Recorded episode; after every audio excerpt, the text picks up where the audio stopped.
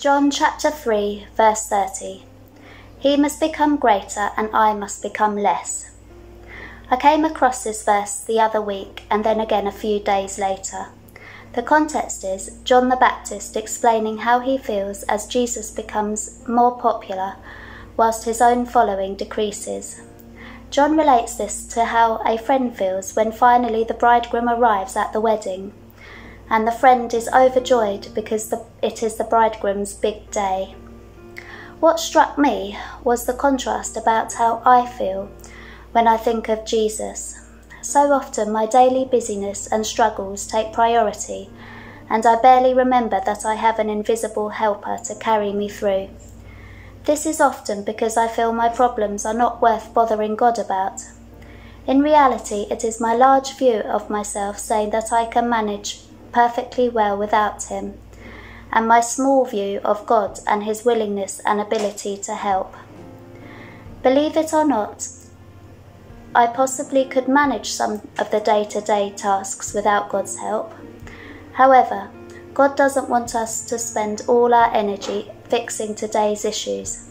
He wants us to leave our worries at His feet, to leave behind our earthly desires, and to be filled with joy in His presence like the joy of going to a good friend's wedding, you're just so happy seeing them on their special day.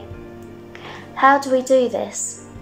As Colossians chapter 3 verse 1 says, If then you have been raised with Christ, seek the things that are above, where Christ is, seated at the right hand of God. Set your mind on things that are above, not on things that are on earth for you have died, and your life is hidden with Christ in God. I have chosen the song Turn Your Eyes Upon Jesus, and through it I hope it will encourage you to have God at the centre of all you do. It goes, O soul, are you weary and troubled? No light in the darkness you see. There's light for a look at the Saviour, and life more abundant and free. His word shall not fail you, he promised. Believe him, and all will be well. Then go to a world that is dying, his perfect salvation to tell. Turn your eyes upon Jesus, look full into his wonderful face, and the things of earth will grow strangely dim in the light of his glory and grace. Let's pray. Dear Father God, I praise you so much that you are always with us, helping us and showing us the way to go. Please help us not forget this and open our hearts and minds to who you truly are.